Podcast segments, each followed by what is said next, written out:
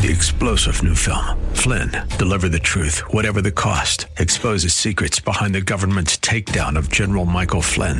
Flynn knew what the intel world had been up to. He ordered the first audit of the use of contractors. This set off alarm bells. He told the truth. He was the most dangerous person for Donald Trump to hire. They had to get rid of Flynn. Flynn, deliver the truth, whatever the cost. Available now. Watch it today. Go to salemnow.com. Salemnow.com.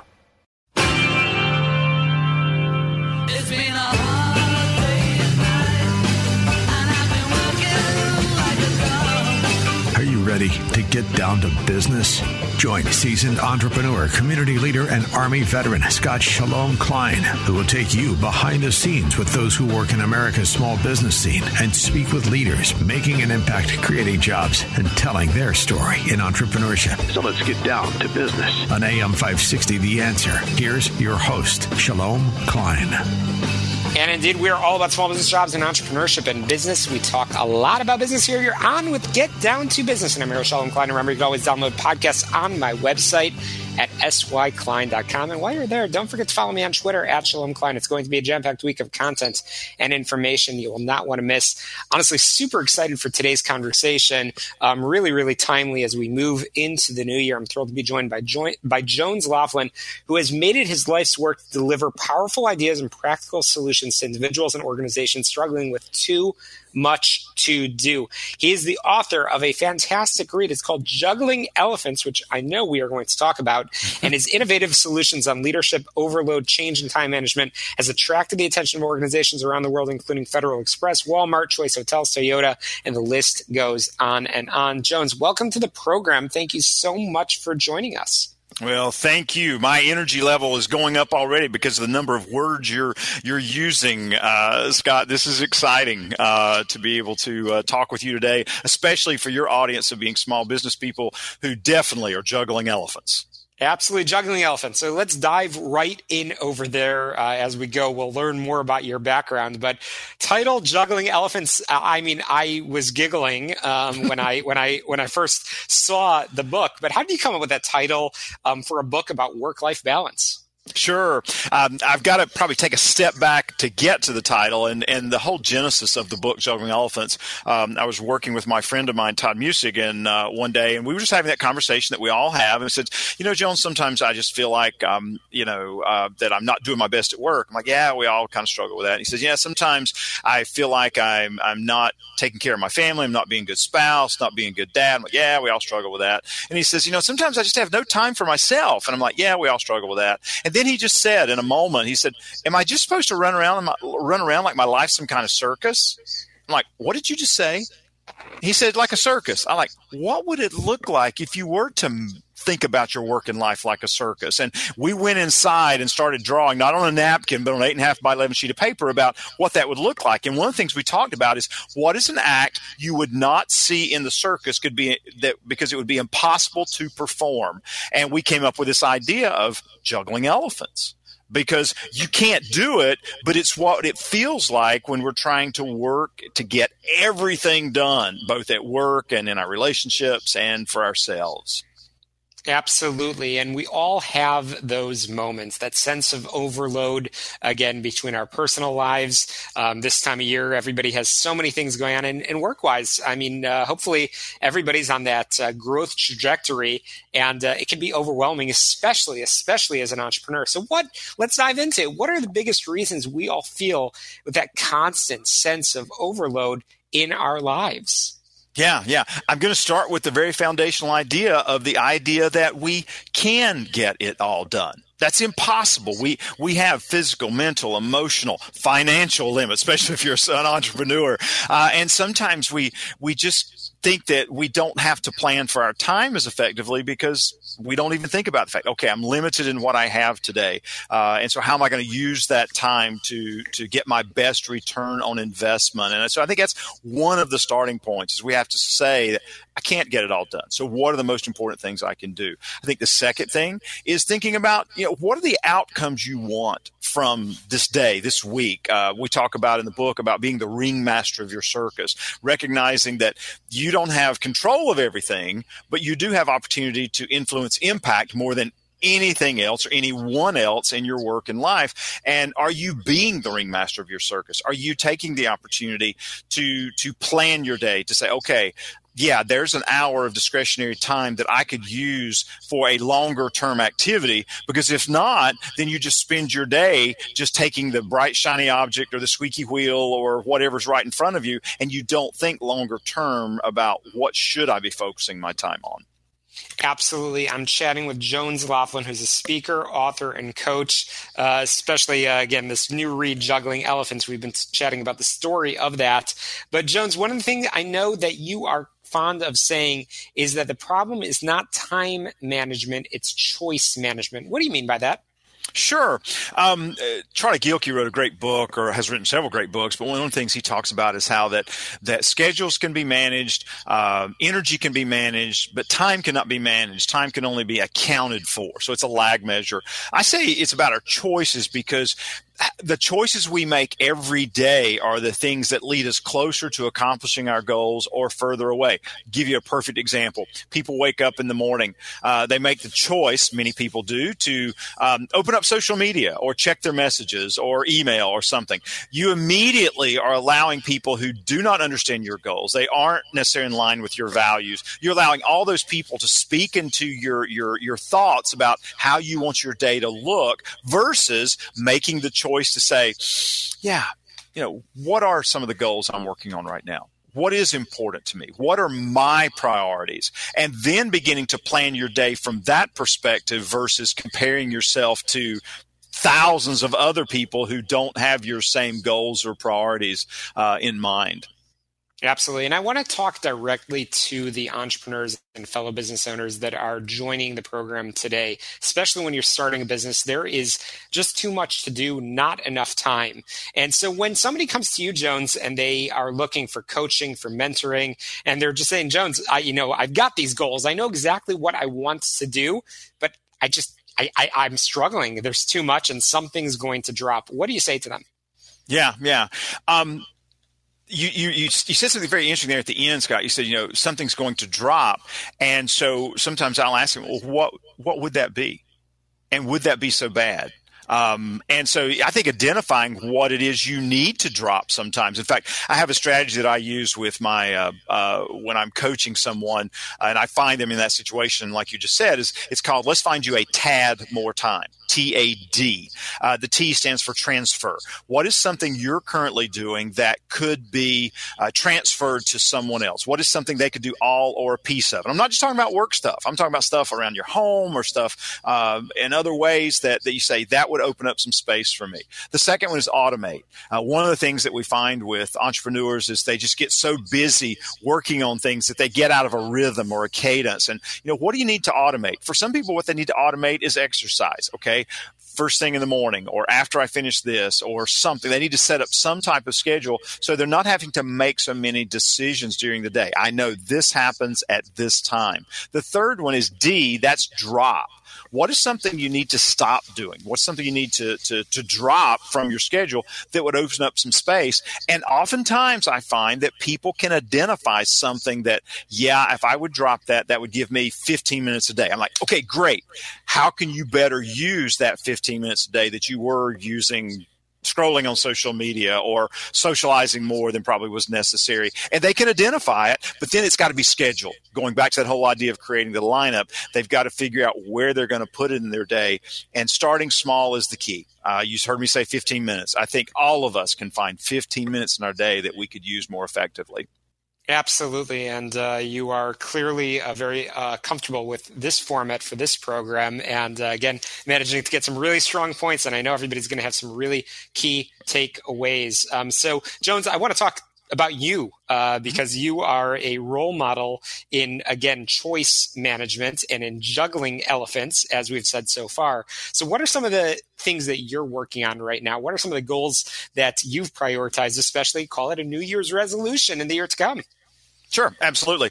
One of the things for me um, is I need to continue to get better with my routines and my habits. I need to automate more. That's one of my goals for the new year is automating more. Where, whether it's writing, whether it's developing new content, uh, whatever it is. I, I just need to get better automation because I'm still making too many decisions analog, we might say.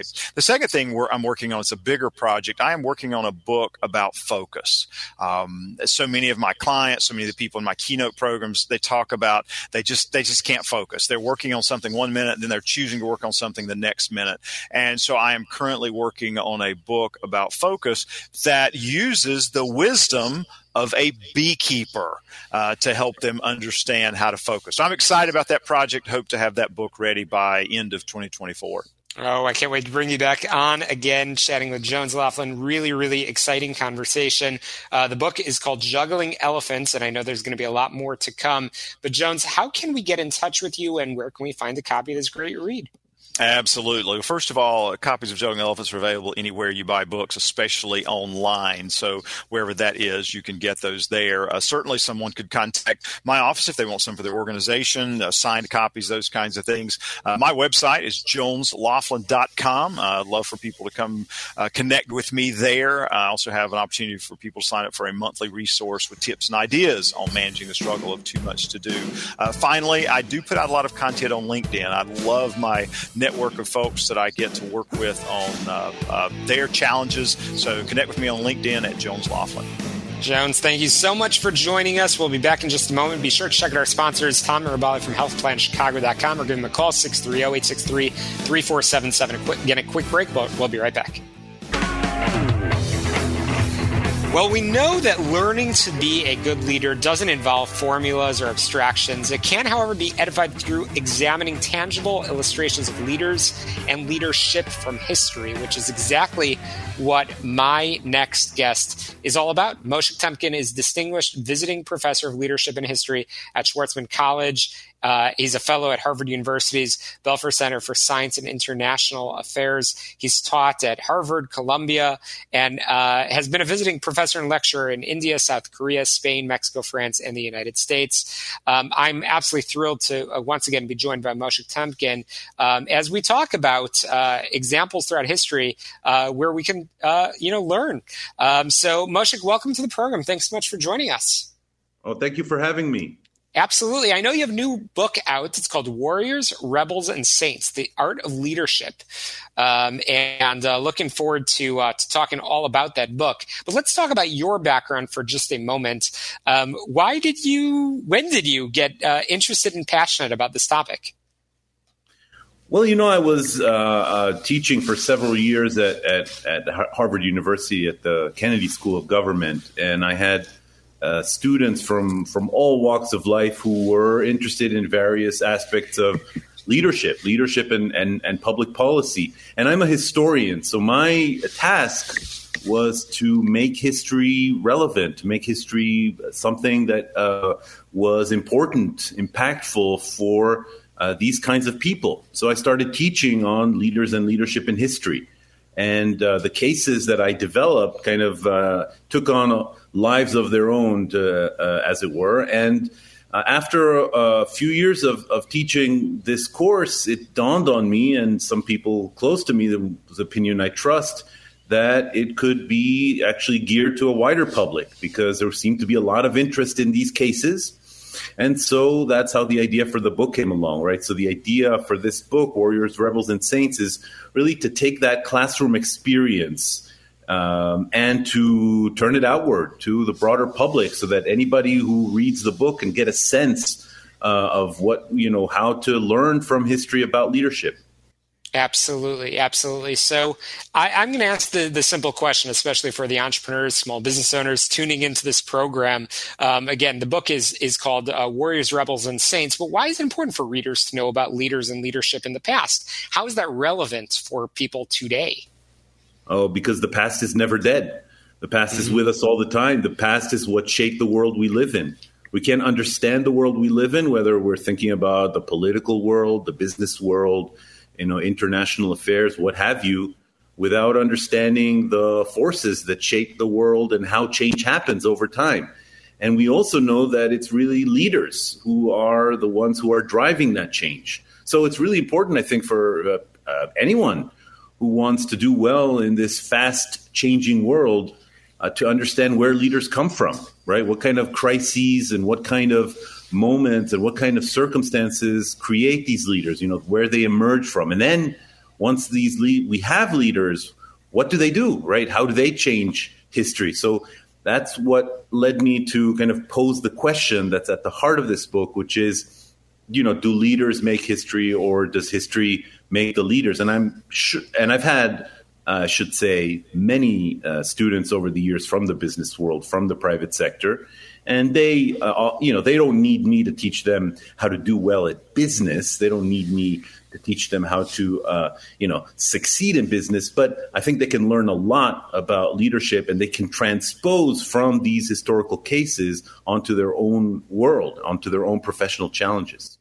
Absolutely. So that's a perfect segue. What are some of the most important things, the the most critical things? Realizing that we are a program, as we say, we get down to business. That you think that leaders of today and tomorrow, especially some of those students, can learn from the leaders of yesterday.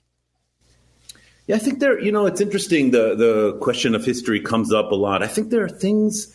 Um, that we have in this world that, that are timeless, that are universal. You know, you pointed out when you introduced me very nicely that uh, I teach in different places in the world. And while every place I teach is different, you know, if you take, I don't know, if you take India, you take the United States, you take Mexico, these are very different countries, very different problems, very different histories. But some problems and some challenges are universal. I think all leaders want uh, to have a better society around them. They want people to succeed. They they want their children to do better than than they are doing. They they want a better future for everybody. So I think that some of these issues have come up in history. Leaders in the past have faced all kinds of crises uh, from which we can learn today. Because it's not that history repeats itself, but history is really the best laboratory we have to see what kind of leadership in in the past succeeded, what what didn't succeed, right? And and then we can evaluate what is different and similar from situations in the past uh, compared to situations that we might face now. Absolutely. And leadership is something we speak about frequently on this program. Uh, we talk about leaders. We talk about leadership. So, Moshik, you are a um, you are a uh, student of of leadership, a student of history. So, why are leaders important in moments of crisis, and what leaders do people choose in such moments?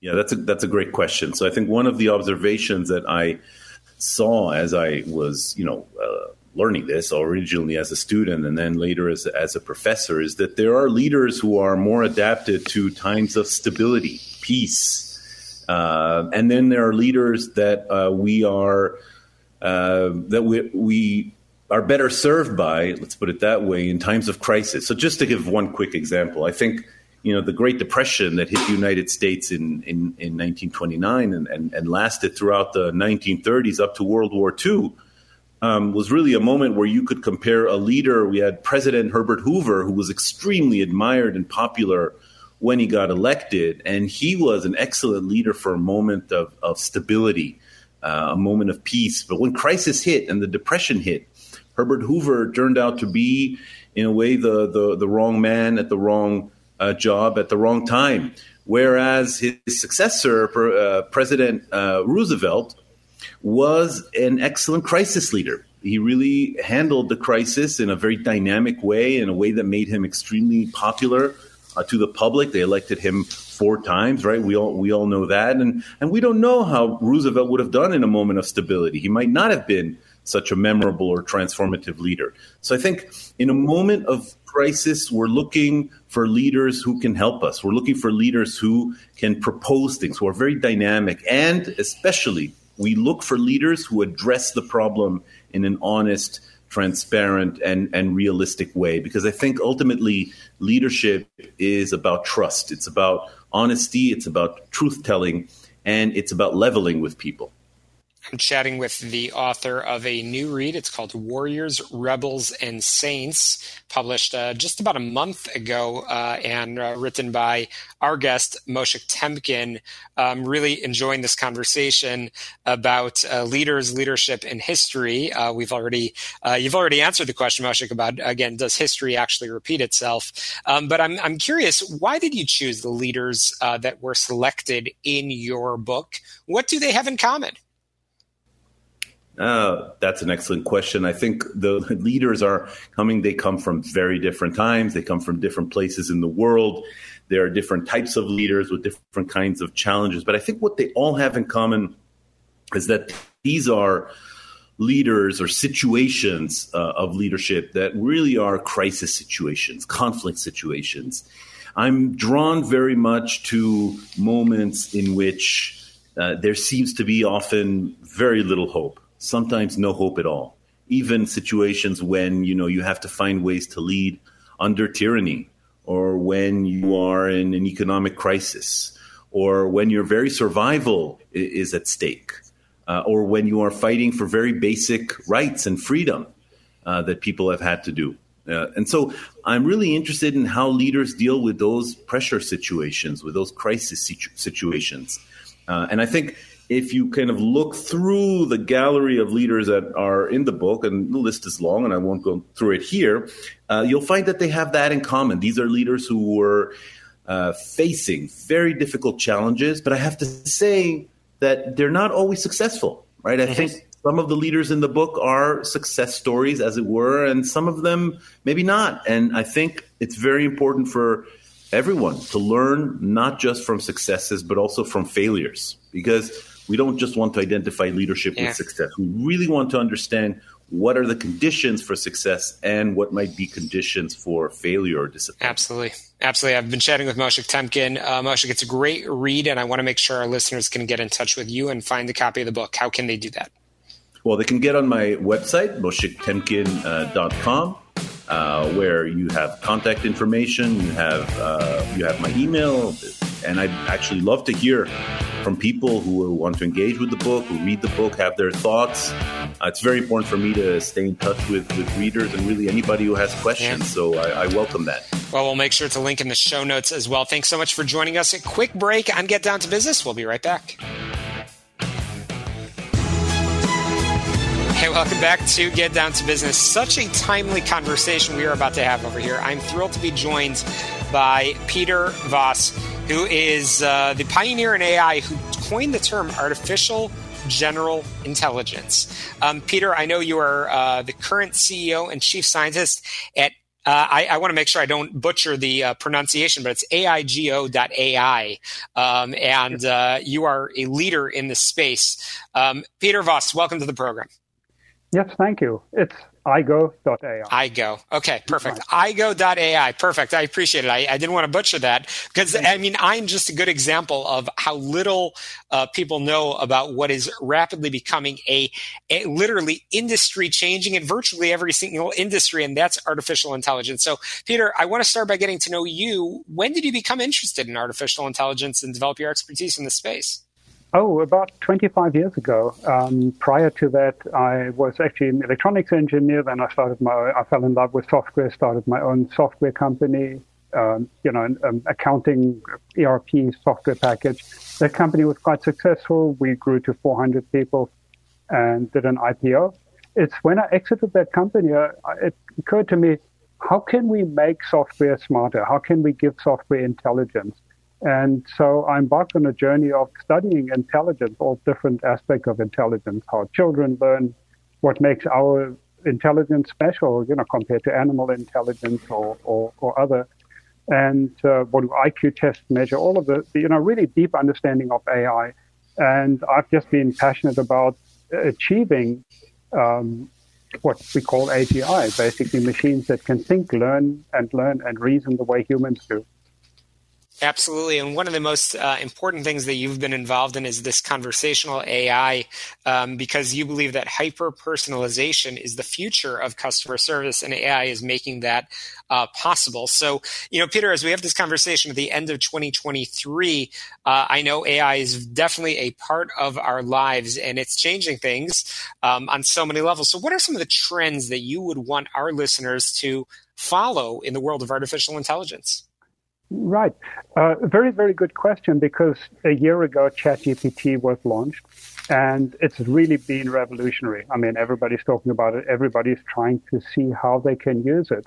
Now, the, the, the quick takeaway is it's not ready for prime time for customer facing things. And uh, it's, it's really not going to be able to do that because it makes a lot of mistakes. And you know, your legal department uh, isn't going to sign off on, on something that can just make a big blunder. And it's inherent in the technology. So the technology is fantastic for brainstorming, for getting ideas, getting information that it's been trained on. I mean, it, it's just been trained on and basically everything that's on the internet. So there is a lot of knowledge there, but it's good, bad, and ugly. And it really requires a human in the loop to kind of make sense of it and say, oh, well, does this actually make sense? Or maybe I should double check it or something. So companies who believe that they can use this uh, chat GPT technology for customer facing service, uh, I think I'm making a big mistake. You really need a different approach that is uh, auditable, that's reliable. And, you know, that's the, that, that's what we are offering. It's, it's called a cognitive AI as opposed to generative AI. So generative AI makes up stuff, you know, from this massive amount of uh, knowledge that it has, whereas cognitive AI um, reasons about things and it, it has limited knowledge, but the knowledge is solid, you know, so it can give customer service.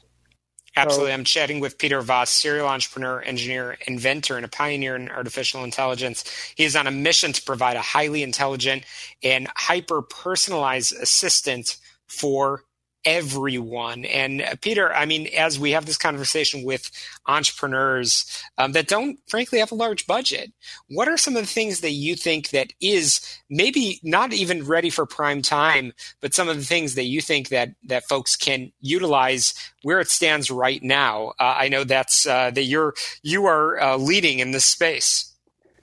Yeah, so we're generative AI can be very good in helping to, you know, create copy, logos, and, and things like that to help you brainstorm, to get information. So for all of those things, I think definitely everybody should become familiar what the technology can do.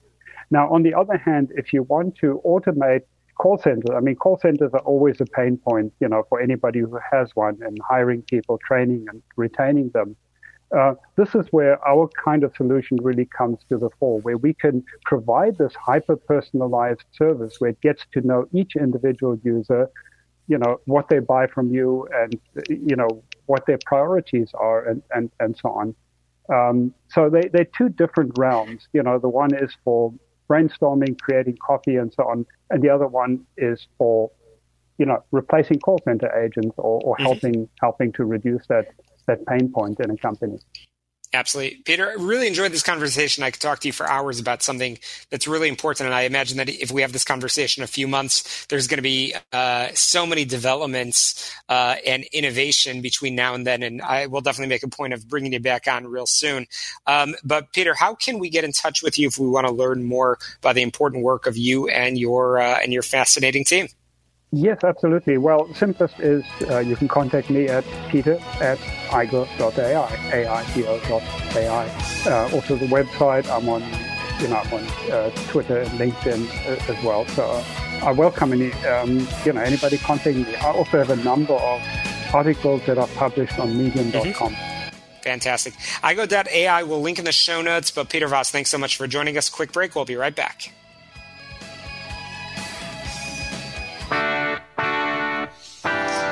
Welcome back to Get Down to Business, the show all about small business, jobs, and entrepreneurship. Got a treat in store for you. I'm thrilled to be joined by Malcolm Peace, who is the founder of Tatera Growth Partners, a company specializing in acquiring family owned small businesses with established Texas legacies. Unlike traditional private equity firms and business brokers, Cetera takes a long term approach, which we're going to talk all about. Uh, Malcolm certainly has a unique perspective as a first generation American with South African ancestry, coupled with his passion for business and civic engagement. And absolutely thrilled to have Malcolm Peace on the program. Thanks so much for joining us. Oh, it's a pleasure. Thanks for having me. Absolutely. So I always love to get to know the person behind the microphone. Malcolm already alluded to you've got an interesting perspective, but um, who are you and why are you so passionate about business?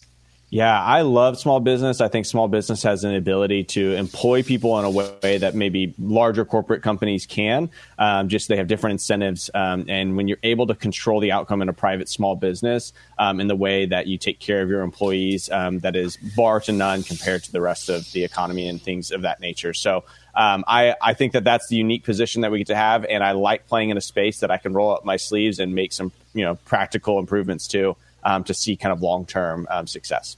Yeah, absolutely. And uh, obviously, our listeners can't see you, but you're uh, you're a relatively young guy over here, and um, and I'm curious, what was your first business venture? I know you have uh, quite a bit of experience um, sure. for uh, for for a young fella, and you're you've been a coach, a consultant, and certainly you have a unique perspective, which is equipping small firms with a lot of tools. But where did you get started? Yeah, um, candidly, I, I, played college tennis, and so tennis has always kind of been athletics has always been in my background. So um, if you really go way back, first first lessons as a tennis coach when I was like 13, 14 years old, to probably a girlfriend or a family friend that was willing to sit there and do that with me. Um, but yeah, that was kind of the beginnings of I could go earn my own dollars. Um, was a you know kind of unique perspective, and I obviously had friends that did other things, you know, ran the lawn care business or whatever the case may be. But being able to say, here's a set of skills that I have, and I can go apply that and make um, good money on it. Um, I was super excited to do that. So that was the beginnings of kind of the entrepreneurship, and obviously watched my parents. They have an entrepreneurship background as well, so I watched them and and kind of made it my own through tennis. Absolutely. And we're going to pick your brain on a lot of advice for fellow small business owners and entrepreneurs that are tuning in over here. Um, but I, I, also want to understand uh, a lot more about Tsetserra and the Texas small business landscape. But lastly, just on your personal background, uh, I know your uh, Southern African uh, ancestry is really important uh, to you. How does that uh, mold or shape some of your business ideas and decisions? Yeah, great question. So, family immigrated from South Africa in 1990. Um, I was born a few months later, um, so that ages me for everybody listening. Um, but that to be said, um, you know, my, my family had been there for many, many generations for a multitude of reasons um, on my mom's side and my dad's side throughout Southern Africa, ranging from Mozambique, Zimbabwe, um, and then moving down um, into Southern Af- or South Africa um, eventually before moving to the States. And so um, with that, there's been entrepreneurship. And, and on my mom's side, particularly, my great grandfather owned about 50,000, 70,000 acres of land uh, for cattle and dairy and employed hundreds of people and made a great product for the community um, and just had a beacon of um, employment and quality, um, you know, within the within the local area. So all that to be said, Tsetserra really meant to embody that, where we do business right, where we partner with the local community, like the um, government there to be able to retain jobs and increase jobs, all that kind of stuff. We often get grants for land opportunities and things of that nature um, but also at the same while take care of people inside the house too from the employee side of things because I really do believe these small businesses are built on these key employees um, that ultimately you know spend many many years, decades often um, of their life invested into these companies. Absolutely, I'm chatting with Malcolm Peace again, the uh, the founder of Tsetserra Growth Partners. Um, really, really interesting background. So, Malcolm, uh, everything's bigger in Texas, but uh, you're certainly proud of that small business landscape in uh, in uh, that that great state of Texas. So, why Texas, and and and why is that so important for you? Yeah, um, candidly, I know the landscape. I know the laws. I know the tax implications of working and operating within the state, and I don't know it from any other state. So that was the practical first part. Um, but then it becomes an, an, an idea of you want to be known when you're competing in this space to get first kind of position engaging with these small business owners. You want to be hyper focused on um, what you're communicating to them because it is going to be their largest asset that they probably ever transition in their life. And so as a result, it can be very overwhelming for them to be bombarded with lots of information. And so we try to keep it very hyper focused of here's how we concentrate, here's our game plan, here's what we do. And we're not intending on buying anything way outside the state or across the world or whatever the case may be. We're here to play in the backyard, and I understand this backyard very well.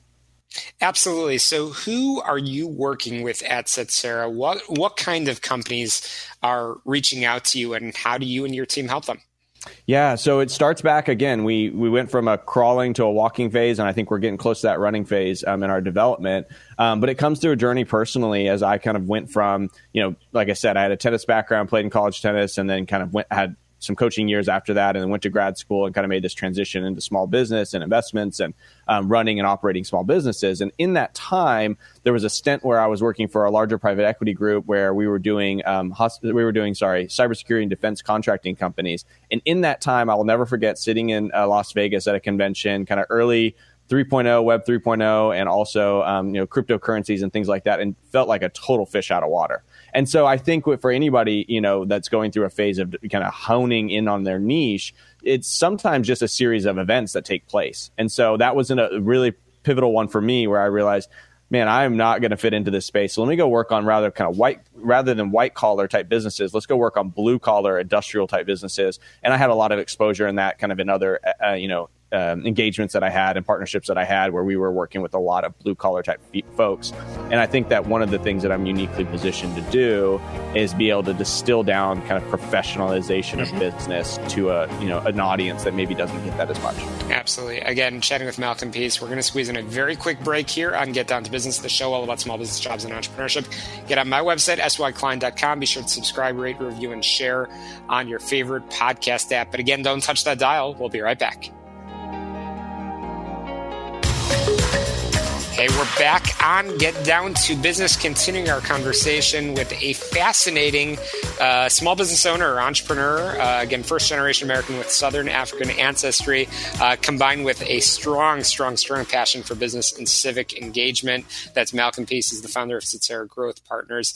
Uh, Malcolm, welcome back. Thanks again for joining us. We've been chatting about your firm, again, called Tsetserra. And uh, you practice what you preach, my friend. I know you are in the process of scaling your own firm. You mentioned that you're uh, in the process of sort of moving into that run phase, um, which is great. So, what are your big New Year's resolutions and growth plans for 2024? Yeah, you know, I think one of the challenges with any business, um, you know, those that we engage with, we purchase, or those that we um, go through the process of due diligence with, or just interact with in general, um, businesses are always capped based on the capacity of the owner if they build a business like that. And what I mean by that is, is if the business owner is in the middle, like we like to call a centralized business, everything flows to the owner, they're the control, they make the decisions, they have all the regulation on everything happening. That business will only grow to the capacity of that owner. And consequently, although we um, work on that outside in the portfolio companies, developing systems that are not dependent on an owner. Um, in our firm, we did not do that early on. And so um, we are changing that going into 2024. Originally, it was me coming in as the operator for the first six months, and then I would replace myself with an operator. Um, but that is an inefficient process to scale. So we are um, bringing, like you said, taking what we preach to what we do within our portfolio companies and bringing it in house a little bit more to the firm side. And so we're rolling out our generous vice president program where we are hiring people to be in house for a period of time before they go be a part of our businesses that we operate. Amazing, amazing. Congratulations on all that success. So, we are a practical show, a show that provides uh, homework assignments, if you will, to our listeners. We love to give people, again, the actions, the advice, the information that they need to be successful as well. So, Malcolm, um, you've been sharing a lot about your own uh, success. What advice would you have for a fellow entrepreneur that may be tuning in? Yeah, so we focus on businesses that are doing three to twelve million dollars in revenue exclusively in Texas. So I but I think this advice can go just about anywhere.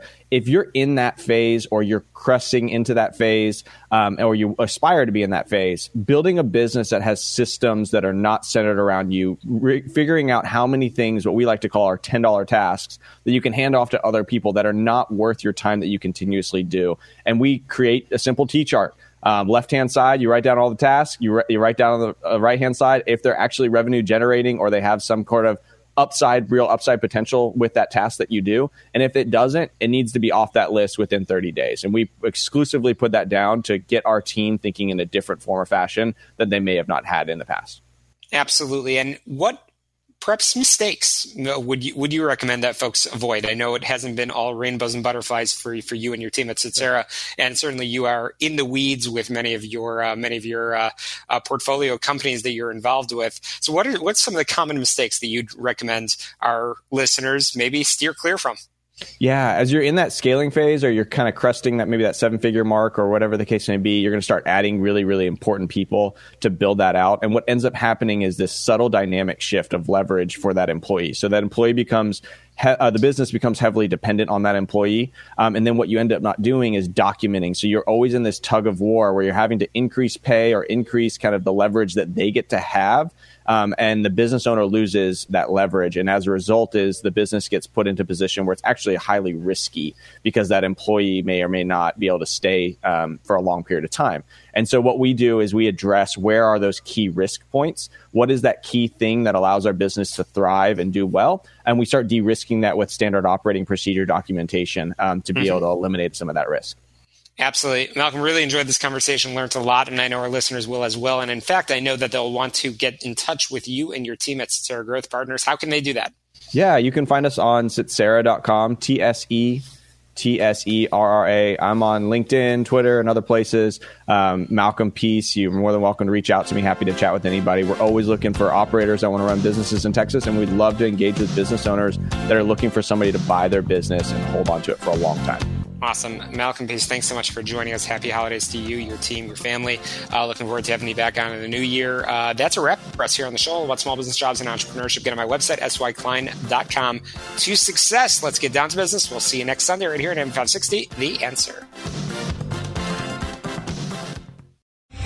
Three star general Michael J. Flynn, head of the Pentagon Intelligence Agency, knew all the government's dirty secrets. He was one of the most respected generals in the military. Flynn knew what the intel world had been up to, he understood its funding. He ordered the first audit of the use of contractors. This set off alarm bells. The explosive new documentary, Flynn, Deliver the Truth, Whatever the Cost, and covers the facts behind this scandal. Flynn told the truth. He was the most dangerous person for Donald Trump to hire. I find out the worst enemy that I'm going to face in my life is right here in America. They took my assessment and they wanted me to change it. And I was like, I'm not changing it. They had to get rid of Flynn with in depth interviews, archival footage, and never before seen personal records of the man behind the headlines. I just felt like I was drowning. Flynn, deliver the truth, whatever the cost. Available now. Watch it today. Go to salemnow.com. Salemnow.com.